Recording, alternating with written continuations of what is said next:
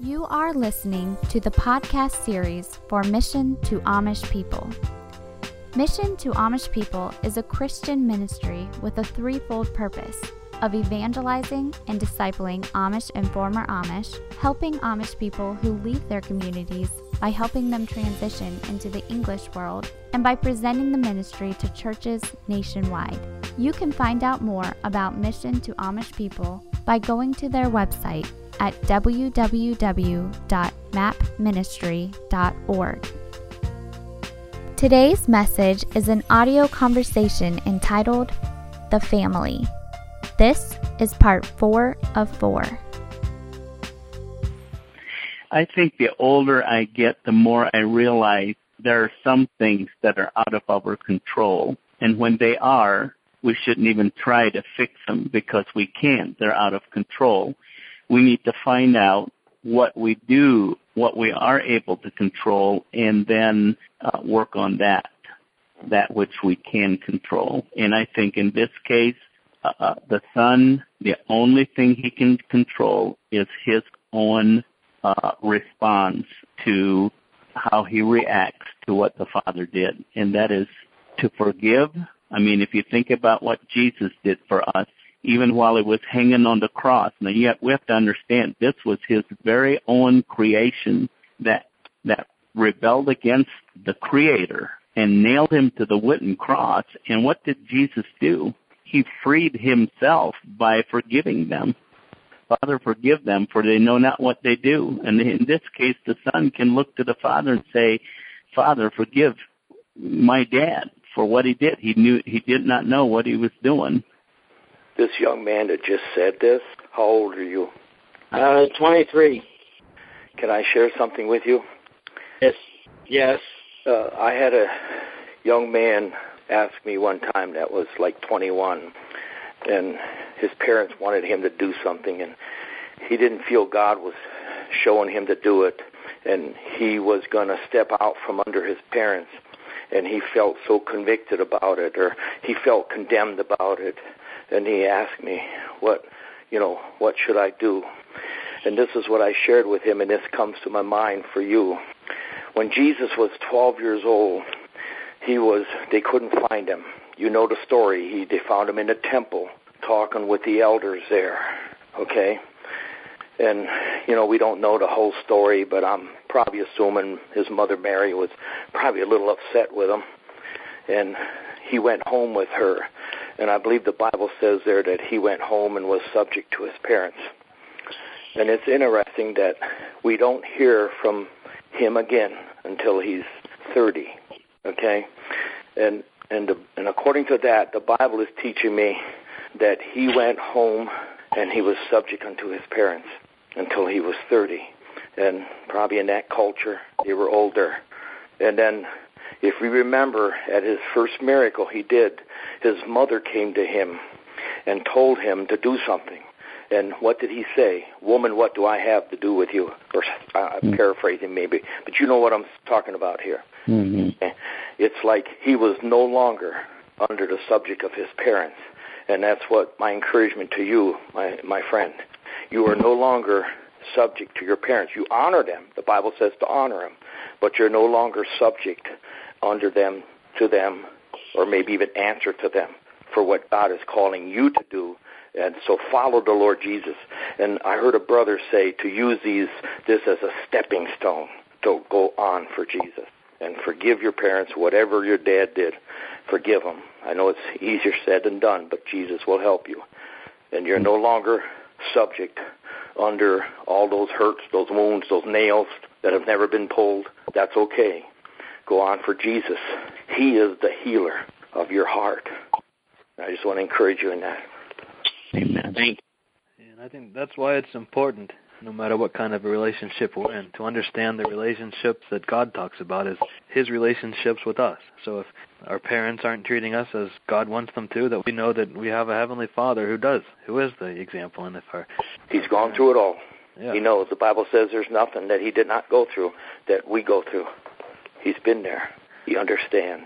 Oh, hallelujah. Amen. Yeah, and we can forgive and pray that our parents and spouses, if they don't know Jesus, will find the love and forgiveness that we have. What if your dad, like, sits down and reads to you? I mean, he reads in the Bible.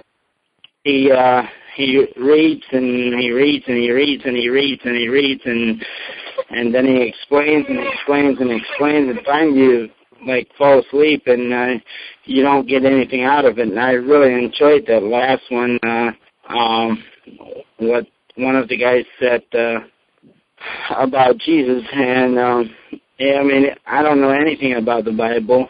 I mean, I do, but I don't, because, I mean, we were always drilled into the Bible, and we wouldn't listen. We would get us thinking, and it was just like, I mean, it was always, and he never stopped. He started at 9 o'clock in the morning until 2 and 3 o'clock in the afternoon. He never nonstop with me. I mean, maybe not with the older of my brothers, but yes, he nonstop. And now I don't even pay attention if somebody reads, because, and I actually took some sleeping pills when I went to church just so I wouldn't have to hear the Bible, because I was just not, the Bible was not my way. And now I'm trying to get back in. I have one little child, and I'm really trying to get him to learn what Jesus is, but I don't know nothing. Can I say something here, Joe? Yes. My friend.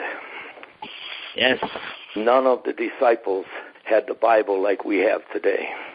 Okay? But they beheld Jesus, and they became like Jesus, because they beheld. You know, when Jesus came by John there, and he was baptized, the word from heaven said, "Behold the Lamb of God." And my friend, if you can't read the Bible because of what you experienced in the past, don't condemn yourself. If I could give you one encouragement, is behold the Lamb of God. Just reach out to Jesus. If it's nothing more than getting on your face and praying to Jesus, and have him and beg him to show himself to you, to where Jesus becomes real to you. You become what you behold. And if you behold, see, when Peter walked on the water, a natural man cannot walk on water. But when he looked out and he beheld Jesus, he became almost like supernatural. He was able to walk on water. And as soon as his eyes got off Jesus, he started to sink. But my friend, behold Jesus. Don't condemn yourself for not wanting to read the Bible. That will come. But just behold Jesus. And he will become real in your heart. He'll fill you with love. And eventually, you'll be able to read that Bible to where it's precious to you. Amen. You get that? Thank you. That's my encouragement to you. Just behold Jesus. And there are some, Joe, do you think there are any Bible lessons the Amish Voice has, Bible study things that could help? We need to look into it, yes. We definitely need to look into it. I think that's a fairly popular situation that this young man is talking about among our culture. Yeah, because of how the Bible, the religion, was misused. Yeah, It's a very mechanical. You think about it. The Spirit of God lives in the Christian. If you are part of a culture where the Spirit of God is maybe not where the group might be walking in the flesh and trusting in the flesh rather than in the Spirit and experiencing the leading of the Spirit, it's a dead religion is what it is. It becomes mechanical. And we try to change each other rather than allow the Spirit of God to change us. And I've been studying that even, you know, I don't know how much, I don't want to get off track or anything, but when Jesus was on the earth, he taught in a physical setting, meaning that when he spoke, the words went into the ears of his disciples. And we know that for the 3 or 3.5 years that Peter walked with Jesus, Peter stuck his foot in his mouth many times because he was hearing what he should do or shouldn't do, but it wasn't until after Christ went back to heaven and he sent the Spirit that the Spirit went to teach us from the inside out. Hopefully I'm making sense here. Oh, amen. I guess all I'm trying to say is Jesus taught from the outside in, and the Spirit teaches from the inside out. Now, when you're not connected with the Spirit, and we can even do that as Christians, we can do that. We can try to change somebody from the outside in, and we will never do it. Only the Spirit of God can do that from the inside out. I mean, we may be able to make it appear like things are changing, but oftentimes it doesn't last. And that's one of the things that I'm learning in my life right now is to trust in the Holy Spirit. He will guide us and remind us of the things that Jesus taught and speak through us and do the work that he has come to do. Amen. If you want to listen to this recording later, the phone number is 641-715-3800 and PIN number 89752. And if any of you have questions or comments or want to ask about anything, or would like a Bible study or need a Bible or anything, you can write to the address at the Amish Voice, P.O. Box 128, Savannah, Ohio, 44874. And to remind you, next month, October 6th, we plan to have guest Bruce Langeman, the author of To Kill a Lion, Destroying the Power of Lust from the Root. And he talks about destroying your lust, how to improve your relationships and not to be immoral and to do what we ought to do. So if you're struggling with lust and know people that are, then join us next month. He wrote a book, To Kill a Lion, that we have at the Amish Voice also. And December 1st, we have scheduled guest Michael Pearl, who's also a counselor and teacher and works in prison ministry. So keep joining us every month, and you'll hopefully find help and look to Jesus. So anybody else have any closing comments? I just want to say this is the first time I've been on here, and this was such a blessing. God bless everyone. Thank you. We were sure glad you came, and look forward to more times like this. I would really encourage people to not just join, but spend time in prayer, because I believe God could use this tool to help a lot of people. And in the past, we've had up to 200 callers, and I know very few people. It takes a little bit of confidence to speak, but we sure would love to hear from people. I mean, we're all a people in our generation going through struggles, and we can relate with one another. And it's just a great way of meeting together and encouraging each other. Mr. Byler, would you like to close in prayer?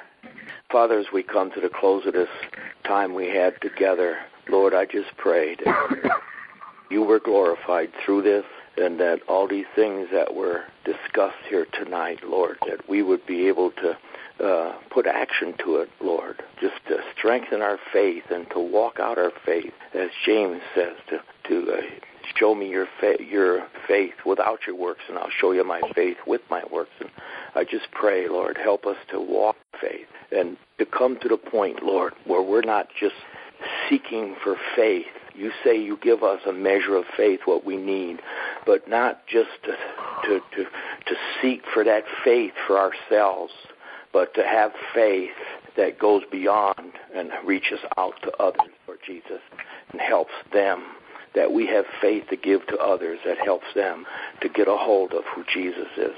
I pray for those young men that had questions tonight. Oh, God, that you would become real in their heart. Open their hearts and fill them with your Spirit. It's only through your Spirit that we can understand what the Word is saying. Just as when Peter answered Jesus, answered you and said, oh, you're Christ, you're the Christ. And he said, there's only through the Spirit that you know that. And we thank you for that night. Just close us with your blessing and be with everyone in Jesus' name. Hallelujah. And thank you for the ministry that Joe and his team has here. I'm just so blessed. Bless them in Jesus' name. Amen. Amen. Thank you. Thank you for listening to this podcast series. Check out Mission to Amish People online at www.mapministry.org or keep up to date with us on Facebook and Google+. Thank you again and have a blessed day.